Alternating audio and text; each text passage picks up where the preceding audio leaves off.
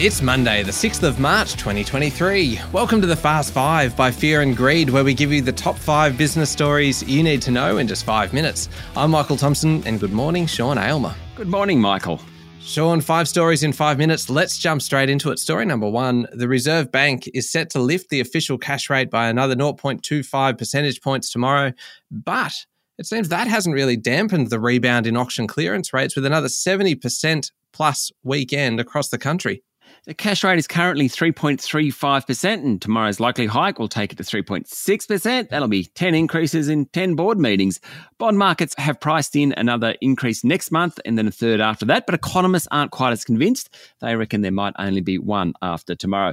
Central banks are weighing up how high to lift interest rates to cull inflation versus the risk of recession. Now, the fight against inflation is winning that battle at the moment. Certainly, rate hikes are hurting. Many companies that sell to consumers forecast weaker sales growth this half during the recent sales season. The number of first home buyers hit a five year low in January, according to figures released on Friday by the Bureau of Statistics. Obviously, there's plenty of anecdotes about high energy prices, high petrol prices hurting people, and the Reserve Bank's been pretty aggressive about the needs to keep lifting rates. All that's true, but it was the third weekend in a row of strong auction clearance rates. Once again, that rate was above 70%. And there are a few more first home buyers around, as well as investors. More than 2,000 homes went to auction over the weekend, with Sydney and Melbourne recording preliminary clearance rates of 72 and 71%, respectively. Now, that 71% in Melbourne is the highest since April. Can't get too excited. The number of auctions were about 30% below a year ago due to a lack of stock. But still, the mortgage market is showing some signs of life, even though rates keep rising. Of course, we'll find out exactly how strong it is in the next six months or so when we have hundreds of thousands of mortgage holders rolling off very low fixed rate loans, Michael. Sean, story number two. We love talking about big deals here, and there's a couple uh, being reported today. One of them is the company that owns Quiksilver and Roxy and Billabong surfwear brands set to be sold. Yeah, so the company owning it is called Boardriders, which in turn is owned by Oaktree Capital Management. Now, Quiksilver, Roxy, Billabong, all at one point or other were Australian brands. Boardriders now holds them. It looks like they're going to be sold for about 1.3 billion US dollars. Not bad. The other big deal around the place at the moment is the one involving Macquarie Group, an Italy state lender. They're expected to make a bid for Telecom Italia's landline network. That's supposed to be around $9 billion. Now, no one's really saying too much yet, but Bloomberg's reporting that the board of the company, CDP, was expected to meet overnight to review the final offer. All right, on to story number three now. And Sean, this probably won't come as any great surprise to anybody who's booked an airfare lately, but airfares on some of the country's most popular routes remain more than 50% higher than before the COVID 19 pandemic. And over the past three months, some routes have actually hit record highs. Yeah, so all this information comes from the Bureau of Infrastructure and Transport Research Economics.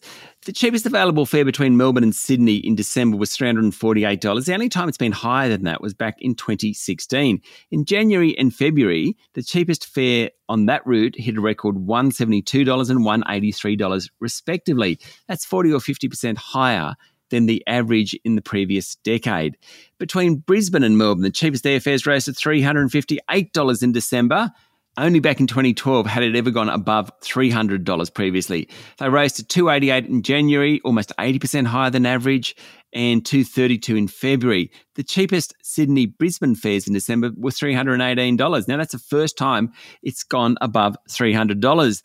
Plenty of numbers, but you get the gist. Airfares are very, very high. The bad news is that the structural reset, as the industry calls it, still has a way to go before prices fall significantly. Sean, story number four. You might soon find some of the shelves at Woolworths, Coles, IGA, and Aldi empty, but this time it's got nothing to do with floods or supply chain problems. This time, the trucking company that moves many goods for the big supermarkets has gone into receivership. Receivers were called into Scott's refrigerated logistics last week, and there's no guarantee deliveries will keep getting made, which could make for some short term shortages. Scott's is owned by private equity group Anchorage Capital Partners. It's been trying to sell the company without success. If it closes, 1,500 employees could lose their jobs.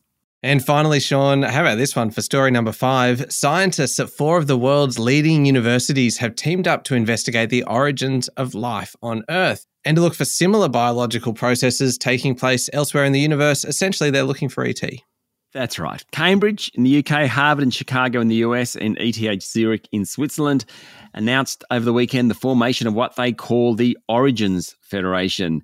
So, this long standing search for extraterrestrial life, whether simple microbes or advanced civilizations, is going to be supercharged, Michael, by new interplanetary missions to Mars and Jupiter's moons and by observations from some of those big telescopes, particularly the James Webb telescope. According to a report in the Financial Times, complementary research will focus on the somewhat mysterious emergence of life on Earth itself. Quite the task that the four universities have given themselves.